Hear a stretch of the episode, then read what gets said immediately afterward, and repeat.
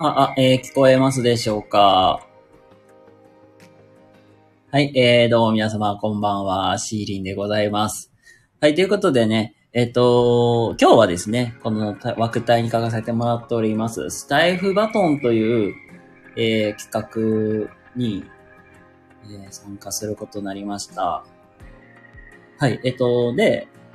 この配信の最後には、えっ、と、僕の次に配信してくださる方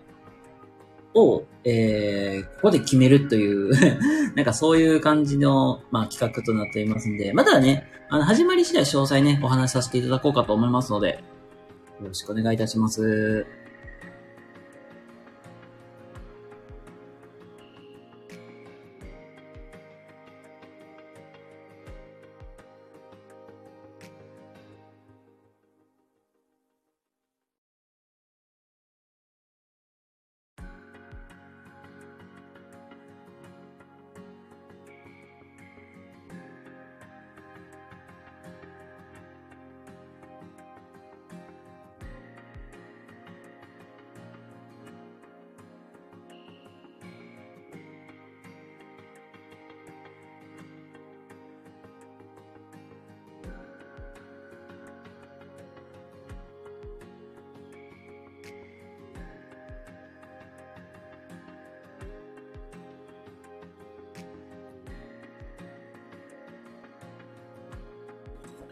びっくりした。はい、どうも皆様こんばんは、シーリンでございます。はい、ということで、あのー、えっ、と、シカヘルさんからね、バトンをつながりまして、えっ、とね、こちらのね、あの企画の方に参加させていただくことになりました、シーリンでございます。ということでね、あのー、まあ、おそらく1時間ほどぐらいですかね、えー、お話しさせていただこうかと思いますので、よろしくお願いいたします。あの、皆さんね、続々と、えー、ご挨拶ありがとうございます。えー、めちゃくちゃ緊張してます。えー、ということで、あのー、まあ、お話ししていこうかなと思いますので、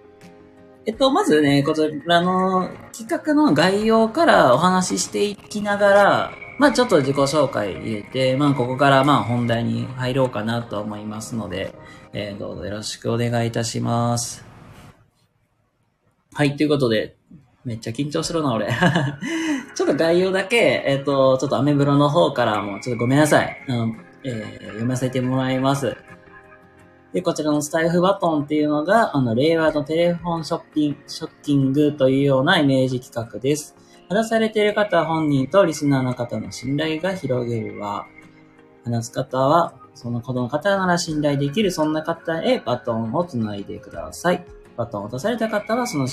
信頼のバトンを持って次の方につないでくださいという、まあそういう企画となっております。ということでね、あのーこの配信の最後には、えー誰が、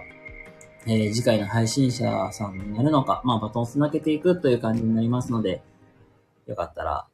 僕のとつなげてくれる方を探しております。ということで、えー、まああの、まあね、初めましての方も多いかと思いますので、えー軽く自己紹介から入らせていただこうかと思います。はい、えっ、と、名前の方がシーリンと申しまして、あの、めちゃくちゃ漢字表記でいつもやらせてもらっておりまして、最初はね、え、なんて読むのっていうところから入る、入るっていうね。海に、あの、リンっていう、あの、なんていうかな。直リンというのか、これもともとリンっていう名前も、あの、かん、えっと、好きな漫画のキャラクターから取って おります。まあ一応シーリンという、まあ、名前で普段はスタイフとか、ツイッター、インスタグラムとかで、もろもろ、まあ自分の学んだこととかをアウトプットしていくという、そういうことをずっとやらせていただいております。で、あの、まあ基本的にこんな感じで、のんびりだらりと雑談ライブとかもしております。で、一応なんか将来、なんか起業もしたいなーっていうのもあって、今はね、起業に向けて、まあ実際勉強してたりとか、どういう授業をしようかなとか、まあそんなことを考えながら、まあ日々、なんか一歩ずつ一歩ずつ邁進していってるという、そんな感じの、まあ人間でございます。はい。で、まあ、こんな感じで、まあ、やっていきますので、よろしくお願いします。じゃあ、まあ、このスタイフバトンではね、あの、自分史を語っていくということなので、あの、今僕26なんですよね。実際。なので自分のこの26年間どういうことしてきたのかと いう話をね、えー、していきますので なんだろう、内容的には薄い気がしますがそれでもよければ最後まで聞いていただけたら幸いです。はい。そうですね。じゃあ、まあ、自分のまあ、ほんと幼少期というか、そこからまあお話ししていくんですけども、なんか僕、なんだろう、幼少期の時とか、なんか皆さんなんか僕のイメージって、めちゃくちゃ真面目っていうイメージ強いと思うんですよ。真面目そうとか、あの、なんか面白みがないな、堅苦しいな、みたいな。なんかそういうイメージ持たれてる方って結構多かったりするかと思うんです。で、なんか実際のところ言うと、ね、自分、なんか、幼少期からずっと、なんだろう、面白いものとか、なんだ、こんな、なんか楽しそうだなっていうものには、なんかめいっぽう弱いんですよ。っていう、まあなんか、本当に、あ、これ面白そうやな、のらり、くらり、みたいな感じで、まあ、普段からそんな、ね、性格なんですけども、あの、まあびっくりされるかと思いますが、結構いろいろね、幼少期からいろいろやらかしているんですよね。いや、あかんわ、やらかしがまだしかしないってなかんけど、あの、僕自身まだ、そうですね、1997年生まれとかなんで、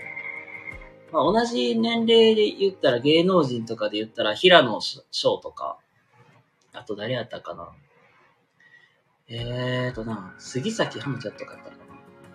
な。んか本当に結構、 King & Prince とかでも本当若い子たちとか、イケメンの子とか、なんかなんで、何で比べてるか全然話しないけど、まあ本当に、そういう、まあ、若い子たちがたくさん、若い子たちがっていうかね、まあそういう、まあ人たちと大体同じね、年代で、まあ、生活、まあ生きてきているわけではございますけども、基本なんか幼少期の時ってめちゃくちゃやんちゃしてました。かね、あのー、これはなんか親に話聞いて、あ、そんなことしてたのってびっくりした話なんですけど、えっ、ー、と、まあ、この中で子育てされてるいらっしゃる方とか、あと、実際に今、真っ最中ですよっていう方とかって今何人くらいいらっしゃいますか実際。まあ、あの、まあ、いるっていう前提で話していくんですけど僕、幼少期の時にね、まあ、発達とか結構まあゆっくりさんみたいな感じで、まあ、早生まれっていうこともあったんで、のんびりのんびりでね、あの、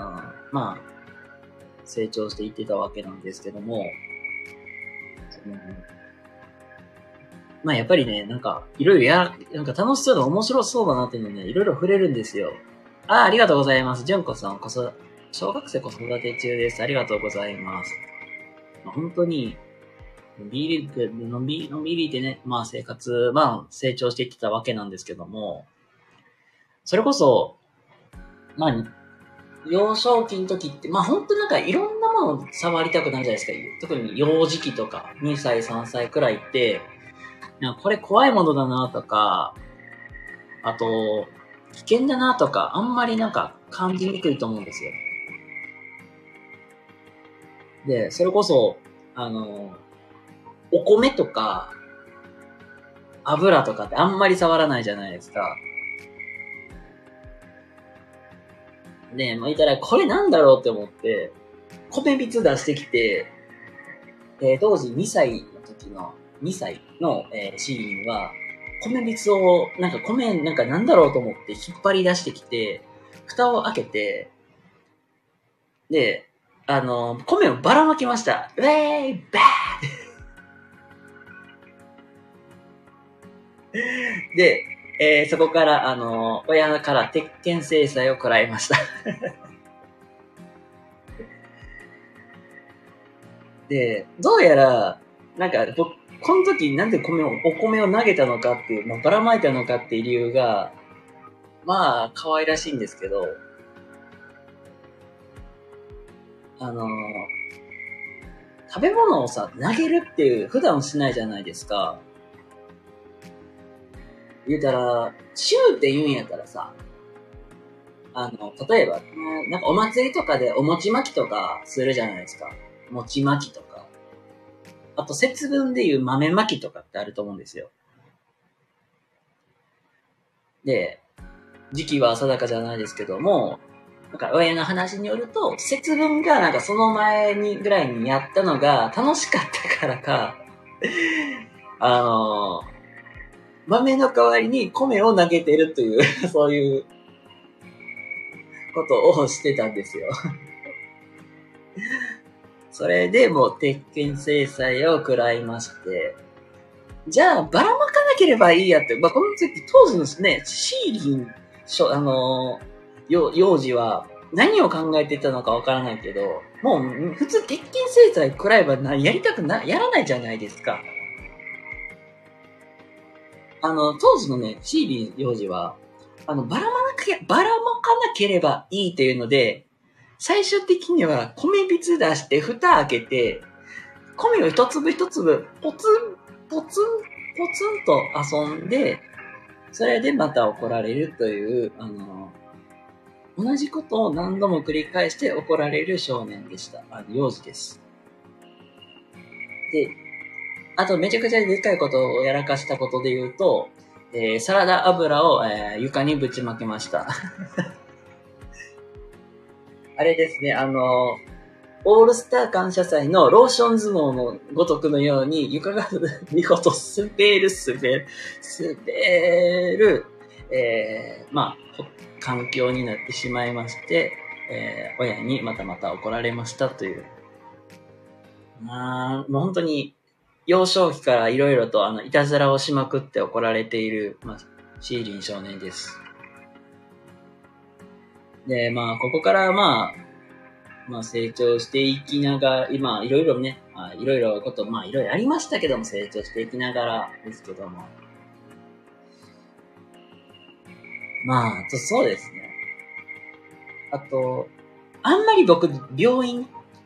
病院に対していいイメージがないって話をね、したいんですけど、あの、なんだろう。例えばさ、えー、医療ドラマとかって皆さん見る方とかいますかね？例えば、僕の世代で言うたら、コードブルーとか、うん、めっちゃ古いですけど、イリューとか、救命病棟24時とか、ごめんなさい、めちゃくちゃ古いとこ突っ込んでいてますけども、だから、そういう医療ドラマとかって、見られてる方、見て、見てた、実際、まあ、好きで見てる方とかっていますか？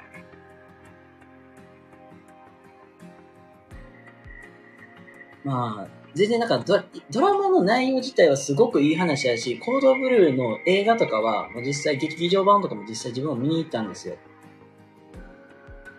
めちゃくちゃいい話なのに。なので、あのー、結構バーっと見てたりし、まあ、結構見てたんですけども、どうしてもね、血のシーンはすっごくあんまり好きじゃなくて、まあ多分いらっしゃると思うんですけど、それがね、もともと僕、今でもそうなんですけども、おでこに、あの、でっかい十字傷があるんですよ。でっかい十字傷と言ったらいいか。ちっちゃいね、ちょっとまあ、ごめんなさい、なんか、表現おかしいな。あのー、なんだろう。十字傷があって、まあ、実際なんか、ふっと見ると、あ、なんかここに傷があるっていうのがね、見たらわかるような感じで傷が残ってるんですよ。あー、どうもこんばんは。ありがとうございます。今ね、あのー、あれです。あまり病院の医療系のことあまり、医療ドラマとかで病院とかあまり好きじゃないって話してるんですけど、あの、僕おでこにちょっと十字傷があって、で、まあ、おでことかあんまり出したくないんですよ。髪型とか、センター分けとかあんまりしたくないんやけど、どうしてもね、すると見えちゃうんですよ。で、なぜその十字傷ができたのかっていうと、僕が3歳ぐらいの時なんですけど、えっ、とね、僕、兵庫県住んでまして、えっとね、と、豊岡とか、あの、日本海側に、あの、ある、まあ水族館があって、まあそこで僕実は、あのー旅行行ったんですけど、そこでね、結局、なんか悪い、なんか嫌な、なんか家族旅行になってしまったってエピソードがあって、それが、あの、水槽の角で、あおでこをぶつけて、このまま救急車で、救急車じゃないわ、なんか運ばれる、病院に運ばれるっていう、あの、ことをやらかして、あの、あの時はね、本当めちゃくちゃ病院怖かったっていうイメージしかないんですけど、でっかい水槽があって、で、そこに、なんか、セイウチやったかな？なんか、ジュゴンかなんかの展示物があって、で、それを見たかったシーリー少年は、うわー、いるーって走って行ったら、ちょうどね、その水、まあ僕実はなんか大きくなった時にもう一回そこに行ってるんですけど、そこの手前に若干軽いスロープがあって、あの、なんだろう、なんだろう、ちょっとね、段差があって、それがなんか見えなかって、そのつまずいてこけたんですよ。で、思いっきり水槽の角に頭ぶつ、おでこぶつけて、ばっくりやっちゃって、病院に運ばれたんですよ。あの、このままなんだろう、親、親とかに担がれて、初めてその時に水族館のバックヤード通りながら病院に運ばれたんですよ。で、あのー麻酔かけないまま、思いっきり、あの、親とかに、がんじがらめで固定されて、あの、抜かれるっていう痛い経験をしたことがあって、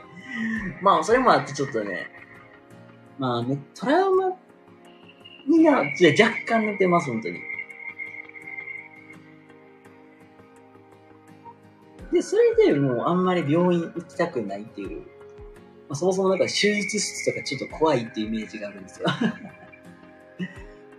まあいろいろとね、あの幼少期はね、やんちゃとやらかしといろいろやらか、や、やるようしま、しながら、まああの過ごしてきたわけですけども。まあ、なんだろう、結構ね、性格子供っぽいっていろんな人から言われるんですけど、まあ今でもね、ほんとなんか、しょうもないこととか、ほんと、あのーなんだろう、くだらんことでめっちゃ笑うんですけど、それこそ、あのね、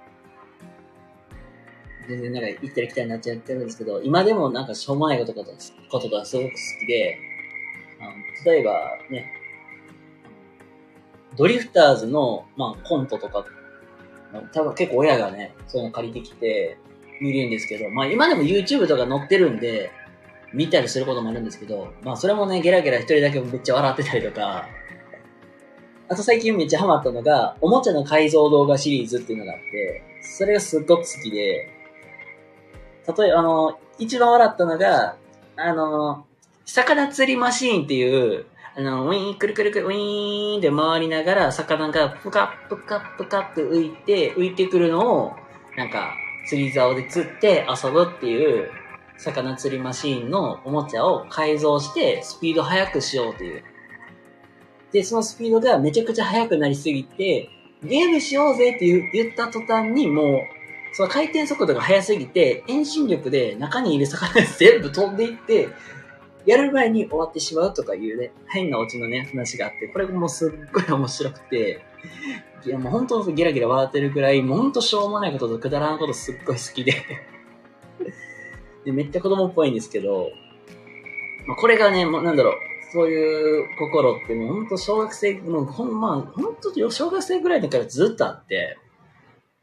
それとこそ、皆さんの多分出、あの、出身地とかにもよりますけども、あの、小学生の時って大体係活動とかしてきたじゃないですか。あ例えば、生き物係とか、遊び係とか、新聞係みたいな。皆さんなんかいろいろな係に入って、そういろいろ仕事やっていたと思うんですよ。で、その、係活動していっていたら、なんか、一人なんかね、もうほんと陽気な男子がね、お笑い係しようぜっていうのを、あの掲げて、お笑いをね、あのね、それ低学年の時やったんですけど、お笑い係っていうのをね、やってたんですよ。これ1年生の時からも3年生ぐらいまでね、ずっとやってて。で、まあみんな大体大きくなればさ、前に出て、なんか、なんか変、やるのって、変なことやるのって恥ずかしがるじゃん、普通に。で、そんなこともわからず、なんか、4年生ぐらいになっても、俺、笑い係するぜって言っても、俺一人だけしかいないっていう状態でもね、やってたけど。まあね、一人でやるのはまあプレッシャーやし、めっちゃ滑りまくったっていう なんか、あれですね、もう大学デビューに失敗した、あの、男子みたいな感じで、ちょっとね、痛い目にあって、まあそこでね、一時的になんか落ち着くわけなんですけども。まあ、ここからなんだろう、自分が人生で影響された話をしていくんだけど、影響されたというか、まあ僕が本当に今の人生、今の、今、仕事とかも実際のところ言うと教育とか、まあそういう方面で今働いてて、やっぱりそのきっかけを作れたのって、あの、だいたい中学、高校のあたりなんですけども、僕、実は、えー、とね、剣道を、まあずっとやってまして、高校生、まあ高校卒業するくらいまでずっとやってたんですけど、それを始めたの実は小学校の高学年ぐらいからスタートして、きっかけはあれなんですよね。部活何入ろうかってなった時に、あの、陸上に入ろうか、野球に入、野球部に入ろうかって悩んだんですよ。で、野球とかももともとは、あの、スポーツ系の漫画とかアニメ見て、あの、うわーピッチャーかっこいいな、みたいなところから、実は野球を始め、やりたいなとか言って、実はなんか、家でこそ練みたいなことしてたんやけど、まあ、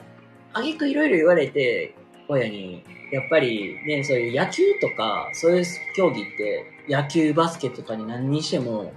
レギュラーに入らないと試合に出れないじゃんって。まあ、競争率の低いものしようぜって言って、最初陸上を提案されたんですけど、まあ、近くで剣道の教室をやってたのがきっかけで、僕ずっと剣道スタートして、まああれも、うん、小、中、高と、まあ結構続いたんですけども、なんだろうな。まあ実際なんか、剣道でめっちゃ過酷で、思いっきりもうしないでガーン倒されたりとか、押し飛ばされたりとか、まあ僕結構体ちっちゃかったんですよね。小学校卒業、まあ小学校卒業か中学1年生くらいまで身長150もなかったんですよ。めっちゃちっちゃかったんですよ。だからもう飛ばされ放題。ドーンバーン壁に飛ばされる。あの、思いっきりしないでブーン振り回バーンと飛ばされるから、あれですね。めーって打って行った後に思いっきり押されるから、あの、ヘッドスライディングみたいな感じで飛んでいくんですよ。バーンって。ダダダダダダって。まあ、それでもやっぱりもう、立ち上がらな、もう、なんだろう、上から撃たれるから、もう、なんせ立ち上がらなあかんっていう、なんか、そんなことしちゃったから、なんかそういうなんか変な根性みたいなのがついて、まあ、それもあってね、まあ、それも、その根性とかもね、結局そういう剣道が、まあ、通じて、まあ、身についたんだろうなっていうところで、まあ、なんだろう。実際にまあ、継続して、なんか頑張ることであったりとか、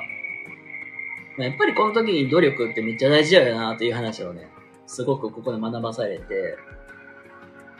でまあそこから実は、まあ、えー、自分がまあ、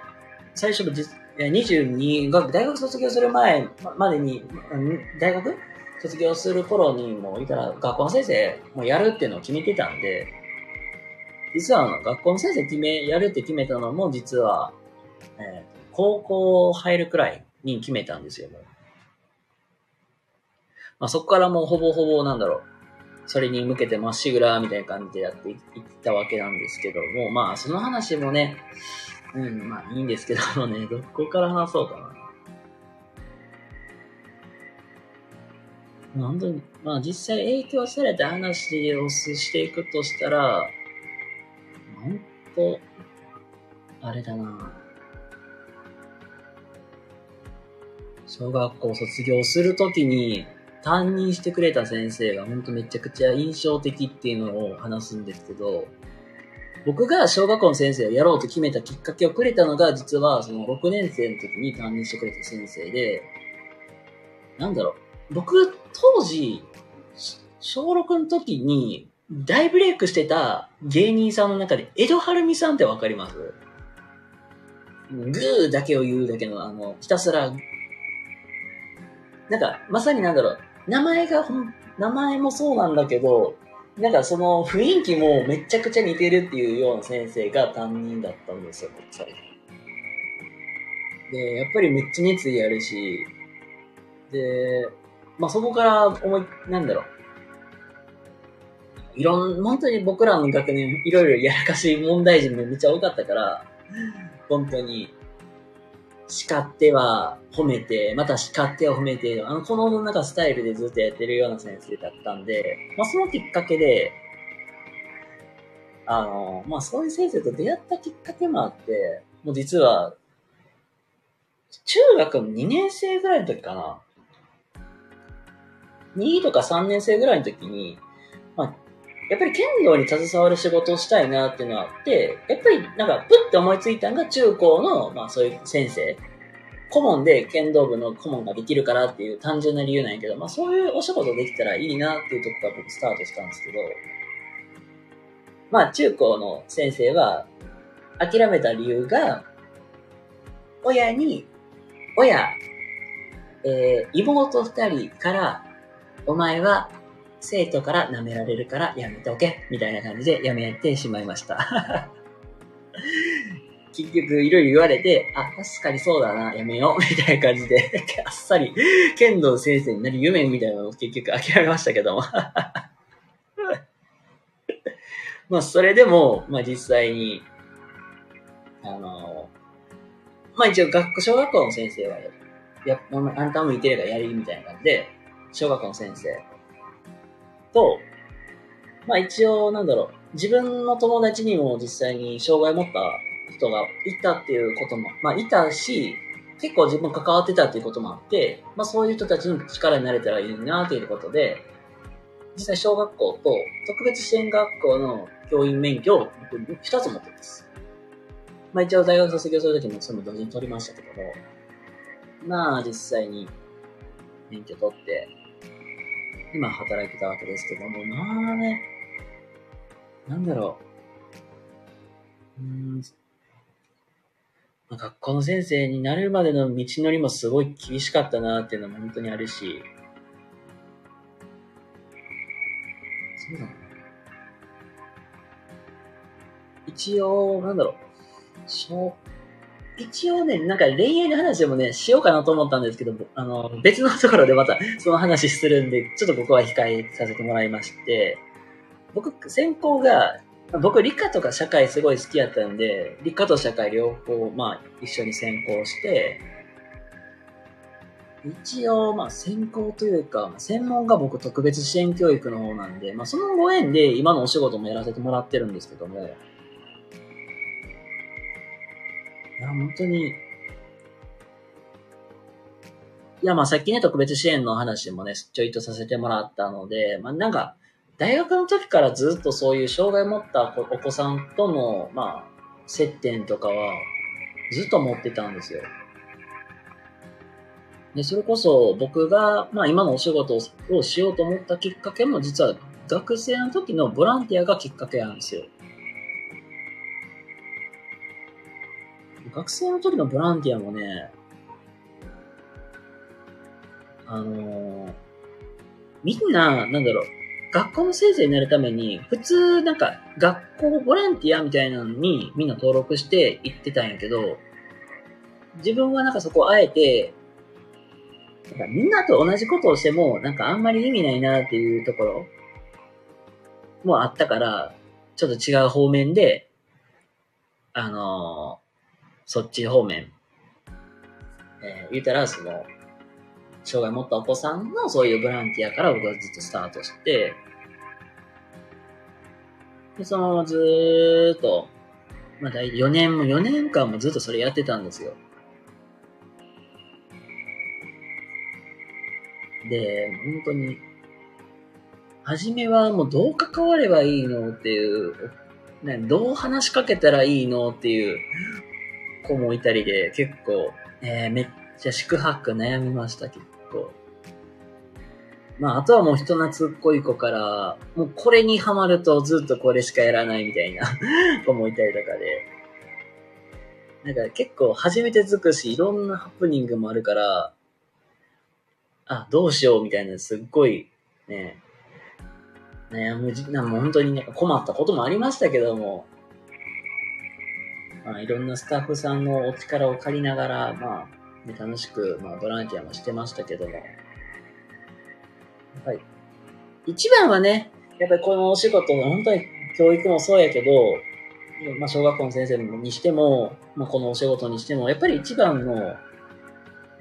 まあ、嬉しいことって言ったら、やっぱり子供がね、成長したシーンかなって思うんじゃないですか。やっぱりね、子供たちって、本当に、初めはできない、できない、できないって言いながらでもね、こっちが本当関わった分だけ、成長できるシーンもあるんだなって、本当感じることもあって、なんだろう。なんか学校の先生になった時に、に言われた時の先生って呼ばれることより、あの、その時に関わっ、本当にその、障害を持ったお子さんのボランティアしてた時に呼ばれた時の先生と呼ばれた感覚も、実はその時めちゃくちゃ嬉しかったんですよ。っていうのが、まあその、シーリン先生って呼んでくれた方がすっごく嬉しかった理由としては、もともとその関わってたお子さん自体、あの言葉が出ない。要するに発語がないし、どんだけ喋、語彙があるのかわからないみたいな。っていうお子さんだったっていうのもあって、しかも体もすっごいでかかって、僕今身長170センチくらいあるんですけども、で実際身長160とかなかったんですけど、150後半ぐらいとかで、で、まあ、結構体も大きかったので、で、まあ本当そんなことを、なんか、まあ最初はもうなんか一緒にご飯食べるとか、まあ一緒になんかハイタッチ、イエーみたいなハイタッチしたりとか、かそういうとこからスタートしていきながら、まあ徐々にね、関わっていって、でもそうしたらもうなんかす、なんかめちゃくちゃ仲良くなったんで、なんか当時20、20歳とか自分は、まあ、全然体もバリバリ動いてた、動けてたのもあって、当時ね、やっぱいろんなバイトしてたのもあったのもあって、結構筋トレとかめっちゃハマってた時期もあったんで、その子思いっきりおぶって、うわーって走り回ったりとか すっごいしてたんですけど、今それやったら多分からあの腰やっちゃうんですけど。まあそんなこともしながら、なんかめっちゃ仲良くなって、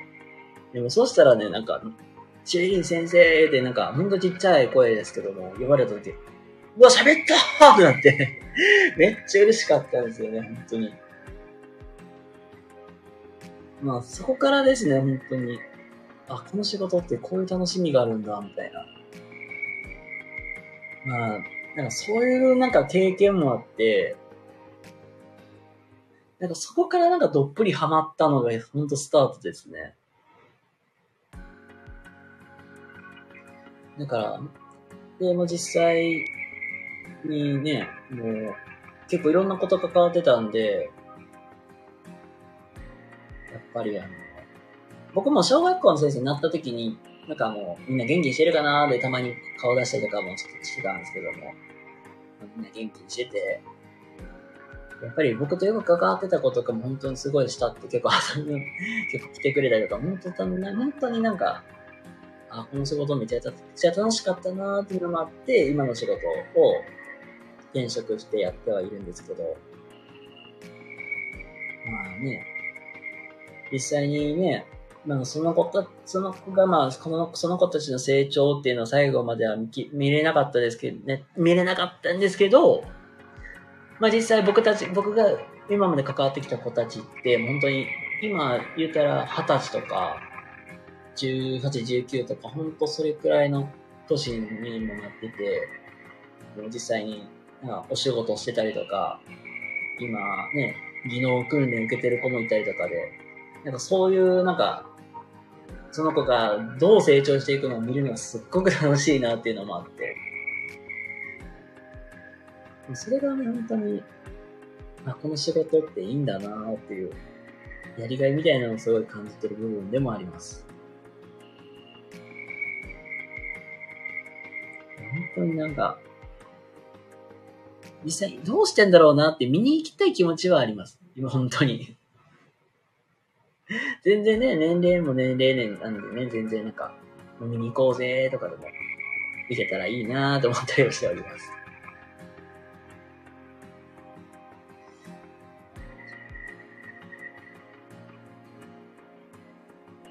いや、本当に、なんだろうな。じゃあもうここからもう本当になんか別に、本当中高、もう本当高校の話とかめっちゃすっ飛ばしていくんですけども、僕自身がもう小学校の先生をもう本当に大学卒業してからもうやってるって話をね、あ、していきたいんですけども、ね、おそらで、あえっ、ー、と、純子さんが今、小学生の、まあ今子育て真っ最中という方もいらっしゃる、まあしていらっしゃるという話もね、ちょろっと上がっていたりとか。おそらく今子育てされている方もね、いるかと思いますが、えっ、とね、私自身、小学校の先生も、まあ、本当なりたいなって思ったのもね、高校入ってからもすぐ決めて、もう本当そこがまっしぐらで。で、実はね、大学受験失敗してるんですよ。まず一つやら、まあ、またやらかしになりますけども。やらかしと言ったらいいのか、失敗と言ったらいいのか、うん、挫折と言ったらいいのかわからないですけども。あの、大学受験、まあ失敗しまして。もともとまあ地元の、まあそういう国公立大を受けようと思ってたんですけど、あの、国公立大って、国公立受けるのってめちゃくちゃ面倒というか、あの、難しいなっていうところなんですけど、国公立って言うたら、私学の、まあ、私立の大学とは違って、まず、国語、まあ、言ったら、国語と数学、理科と社会、英語5教科をまんべんなく勉強しないと、受からないという結構難しいハードなとこで、で、多くの方多分ね、私立を受けられてる方が多いかと思いますが、あの本当に、勉強も大変だったし、数学僕からっきちやったんですよ。本当に。数学全然ダメで、まあ言うたら数学も、英語も、もう、あと国語もね からっきちやったんで、まあ見事に、まあ落ちて、で、実はあの卒業、えっ、ー、と、卒業した私立の大学、滑り止めで受けた大学に実は入って4年間なんですけども。で、まあ大学の、まあ、先生の、まあ、影響もあって、実は、あの、これ、まあ、それがきっかけで、実は特別支援教育の、まあ、支援学校の先生の免許も取ったんですよ。まあ、その先生がね、まあ、面白くて、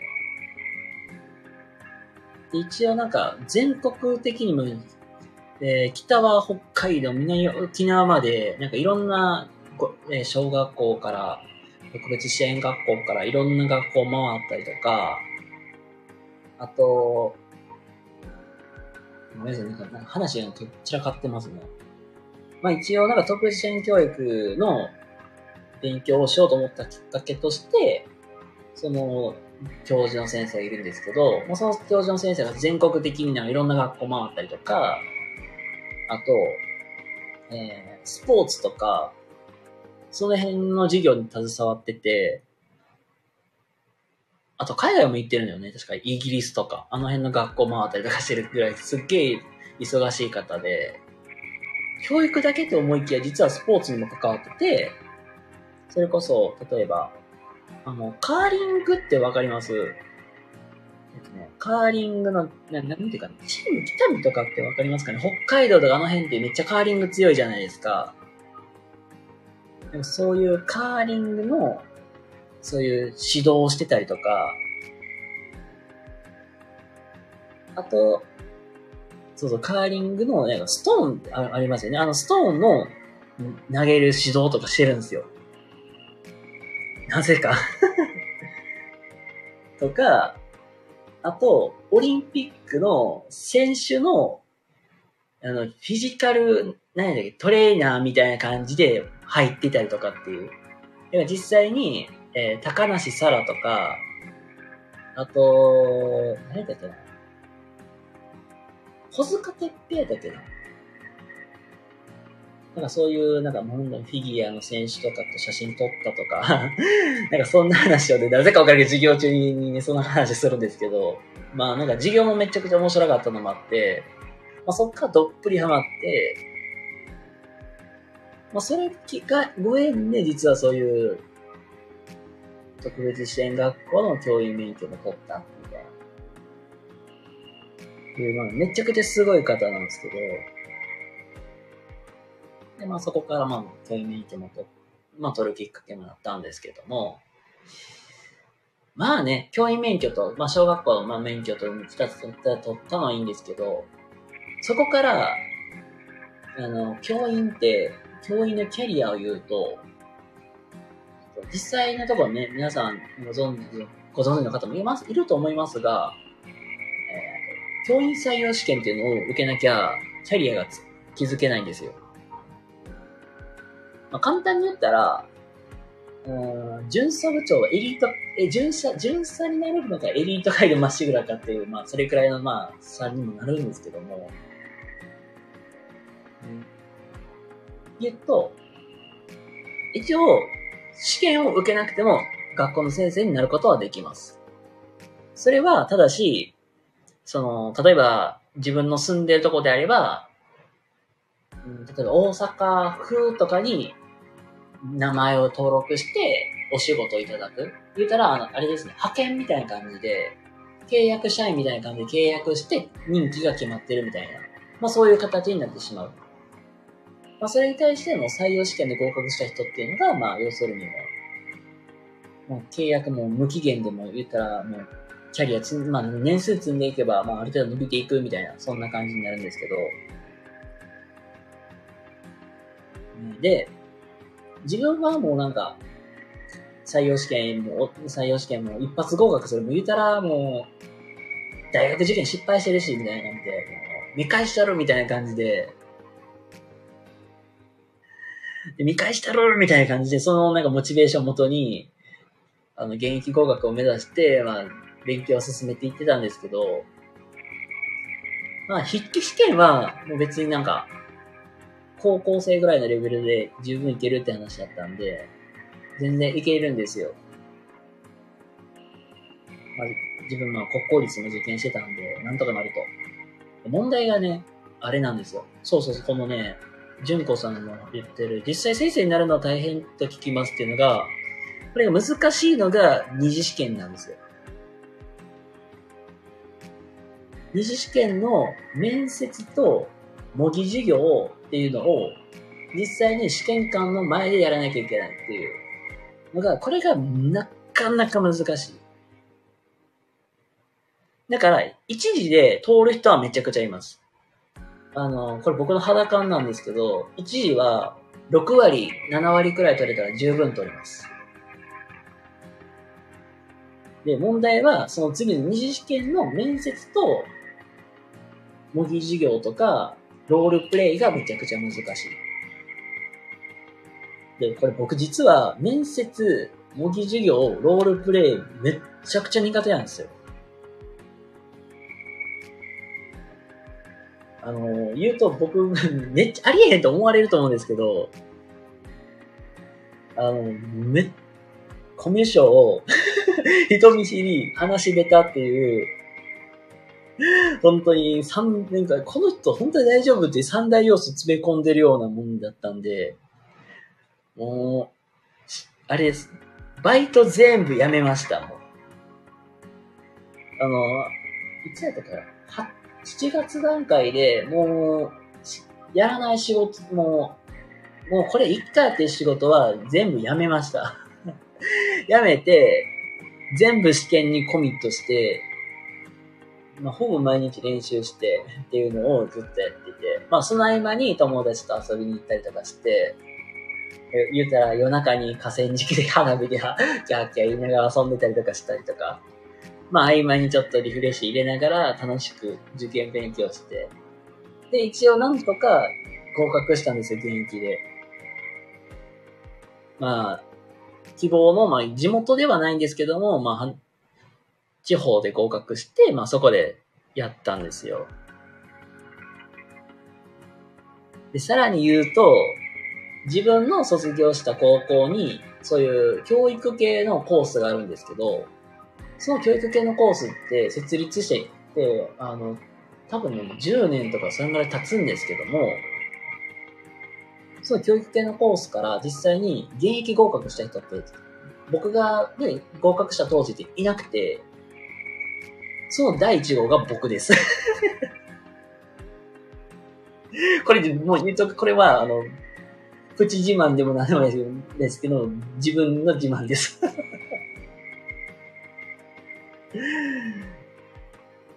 多分僕、僕がもう多分第一号です。ほんまに。僕がそ、そこの2期生なんで。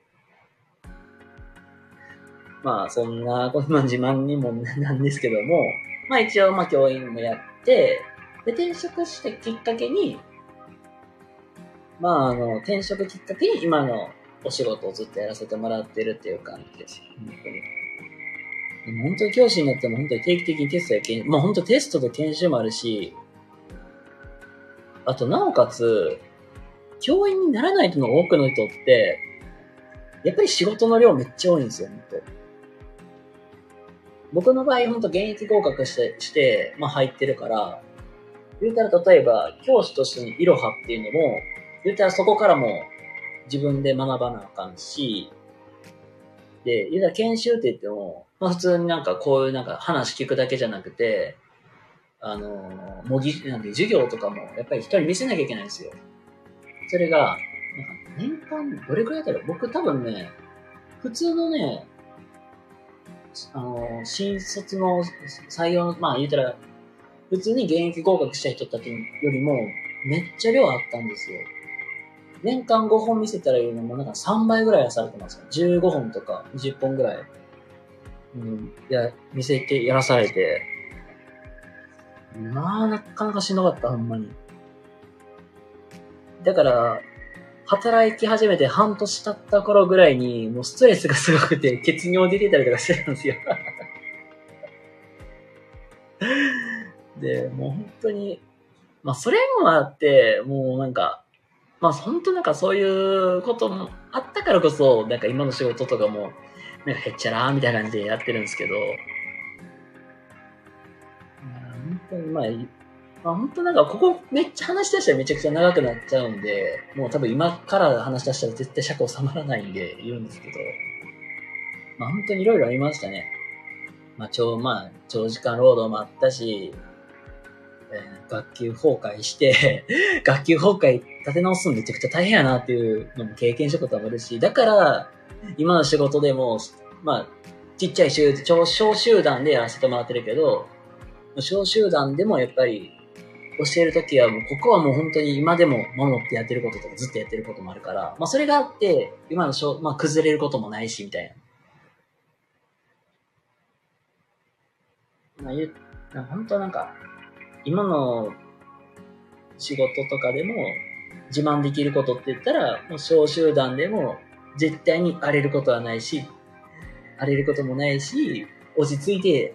回す自信もあるっていう。なんか、まあ本当なんか変な自慢しかないですけども。まあなんだろう。最後、なんだろう。最後は、まああと10分ぐらいなんで、15分ぐらい収められるように、まあ僕の、まあ今後の展望というか、なぜじゃあ起業したいかっていうところから話していくんですけど、あの、僕がまあ起業したい、まあ起業をまあ考えてるきっかけとして、やっぱり今まで出会ってきた子供たちの中で、次に一番苦労するの絶対仕事で働くことに関して絶対苦労するなって思ってて、じゃあ、なんか、やっぱり僕自身もなんか、こうやっていろいろ転職もしてきたこともあるから、やっぱり働くのって本当大変やし、でそういう人たちの支えになればいいなっていうので、まあ、そういうキャリアアドバイザーとか、そういうキャリアコンサルタントみたいなお仕事をね、ちょっとやっていきたいなって今後の僕の目標でもあって、今本当にいろんな子たちとか出会ってきて、やっぱりそれで困ってる子もおったし、実際それ悩んでる子もいたからこそ、なんか僕もなんか力になれたらいいなっていうので、お仕事をね、ずっとやってきました。本当にね、実際に出会ってきた子たちで言ったら、バイトの採用が、採用面接受けたけど全部落ちましたとか。まあ、そういうのも見てきたからこそ、なんか、助けてあげたいなっていうのもあるし、でもそれをなんかきっかけになんか、みんなが楽しく、なんか楽しいな、仕事楽しいな、また頑張りたいなって思えるような、なんかそういうご支援ができたらなっていうので、今、独立プラスそういうお勉強もしていきながらやっていきたいなと思っています。まあなんか、まあもう一個はやっぱり友達がな、やっぱり企業、な事業立ち上げてるっていうのもあって、まあそれに負けたくないっていうのもあるんですけど まあ今後はね、なんか、これもなんか横展開していきながら、なんかそういう福祉とかそういうところにもなんか従事できたらなーって僕は思ってて。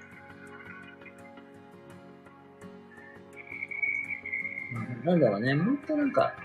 仕事、まあ、ほんと僕もね、やっぱり仕事とかで悩んだこともあるし、それこそ妹も実は同じ教員の道を歩んでて、まあやっぱりいろいろと仕事で悩むこともあるっていうかよく聞くんで、なんかそういう人、なんかそれでね、なんかしんどいなとか、働きたくないな、なんか気に病んで仕事するよりはね、やっぱりキラキラした感じでね、仕事するのが楽しいかなと思うんで、なんかそうやってね、なんか、サポートしていけるように、仕事頑張りたいなって。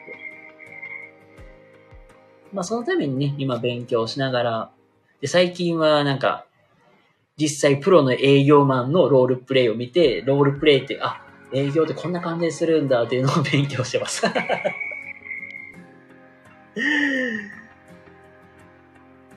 まあ、そんな感じで。ああ、ハートありがとうございます。まあ、そんな感じでね、あのー、今後も頑張っていこうと思っております。本当になんか50、今でだいたい53分くらいとか話してきましたけども、ありがとうございます。本当にコメントもね、あのー、させてもらっております。本当にね、あの、たくさんコメントどうもありがとうございます。はい。ってことで、あのー、ここからは、このスタイフバトンの、やっぱり、えー、形式としましては、僕からバトンを引き継いだ方が、まあ、明日、えっ、ー、と、実際に配信をしていただくっていうことでして、一応、まあ、挙手制、まあ、ちょっとまあ、シカヘルさんと同じ方式で、あの、やりたい方とか、話したい方とかいましたら、もう本当にレターに入れていただくっていう形で、ちょっとここからは、あの、立候補していただける方をちょっと今から待とうかなと思います。まあ、ここからなんだろう、全然なんか、今の話聞いて、まあ、質問とか、ちょっとなんだろう、あったらもう全然コメントで構いませんので、レターに入れていただくと多分その、やりたいという方のあれが多分混ざっちゃって、あの、拾いにくくなるんで、でもここからなんかもう簡単にザックバランに質疑応答みたいな感じで、ちょっと受け付けていこうかなと思います。一応、形式として、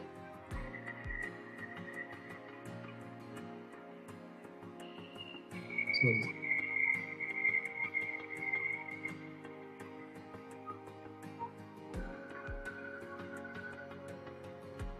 一応まあ、現、あのー、あれですね。この企画自体は、あの、この配信中に基本なんかリアルにバトンを渡して繋いでいくという形でやっていく形になるんで、でか配信後に。多分ね、この、こういう、この場で、ね、やりたいっていう言いづらいと思うんで、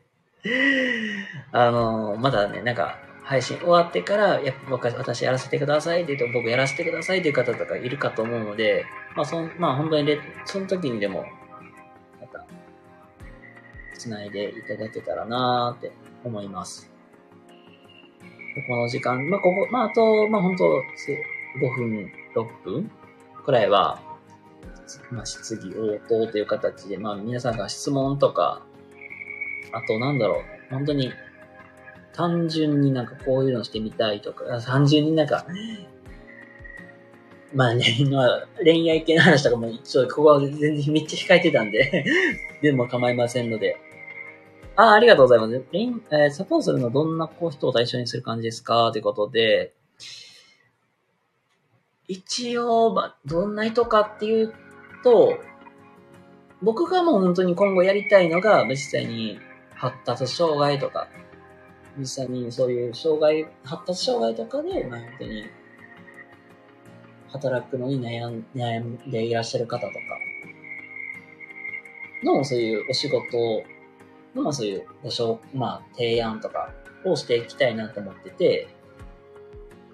なんか全然なんか、例えば、まあ、ずなんか別なんか、身、身、身、あ身体障害とか、まあ、僕もそこまでイメージはしてなかったんですけども、一応そういう、まあ、発達障害で実際に働くのを悩んでいらっしゃる方がメインになるかなっていうのが僕の今後やりたいことにつながってきています。別になんか、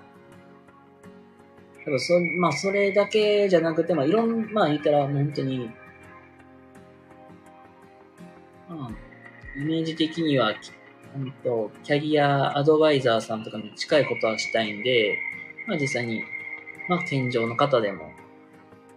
障害を持たれている方でも、もう、誰とは、まあ誰、まあ誰でもかなっていうところですね、今は。まあ目標としてはそういう身体、マインド障害を持った方をサポートしたいなっていうのが、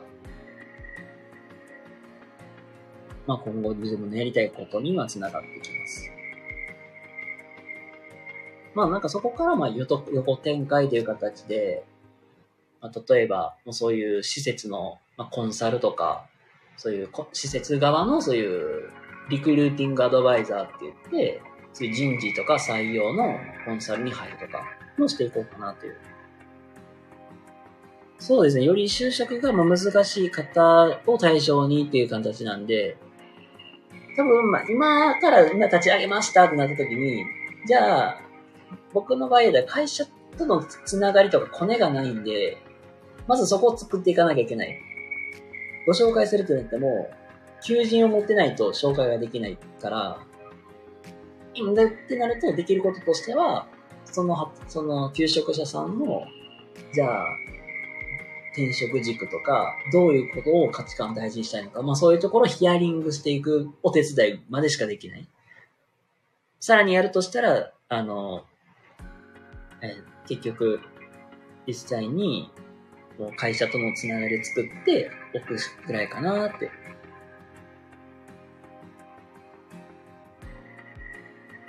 まあね、本当にただでさえ、本当、障害を持った方が就職するとか、すっごい大変なことだと思うし、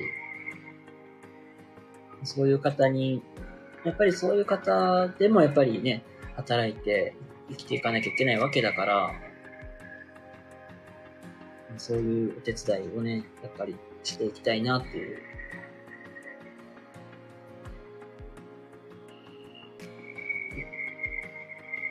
ありがとう、純子さん。ありがとうございます。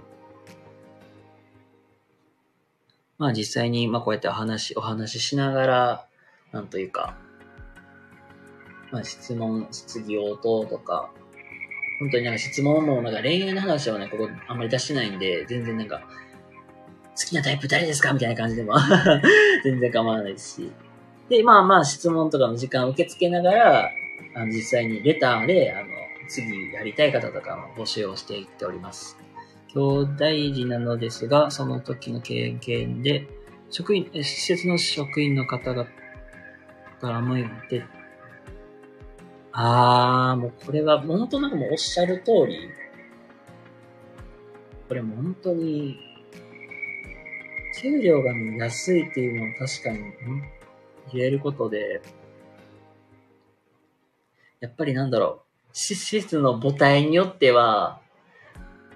うん、僕が今働いてるところってまあ母体としては大きいから、ある程度、あのー、なんていうかな、待遇とかまあいいんですけど、やっぱりちっちゃいと本当に中小の株式会社とかになると、本当に結構給料安いです。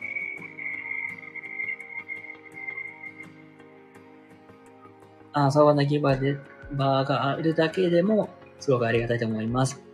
ああ、そうだったんだ。ありがとうございます。うーん、本当にね、そういう施設で働く、働かれてる方もね、本当にすごく大変だと思う、本当。僕も、まあ実際にまあそういう療育施設で働いていて、まあ、まあそんなんで、隣接するところにそういう、そういう支援施設があるから、まあ、たまにね、うんまあ、穏やかな、穏やかにね、声かけてくれる人もいるし、時には、やっぱりパニックになっている時もあったりとかで対応が難しかったりとかもあるから、それを思うと、ほんとすごいなって思う。そうそう、本当そうだよ。生活支援、あ、そうそう、そう。出産してそれぞれ大変ですよね。本当に大変。もうこっちもこっちでね、なんていうかな。なかなかね、子供、子供って、1言って、1から10言ってもね、すべてすべて理解できるわけではないから、本当日々、日々の積み重ねだなと思う。本当相談できる場って本当大事だよね。そう相談。まあ、言ったら働く相談とかもそうだし、うん、なかなかね、やっぱり、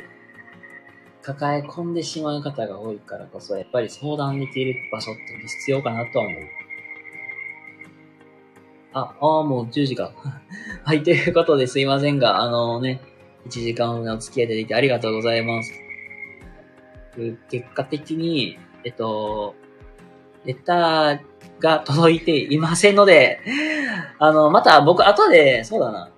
ちょっとだけ休憩してから、また開、枠開きますので、まあ、その時に、あとまた、いろいろお話ができたらなと思います。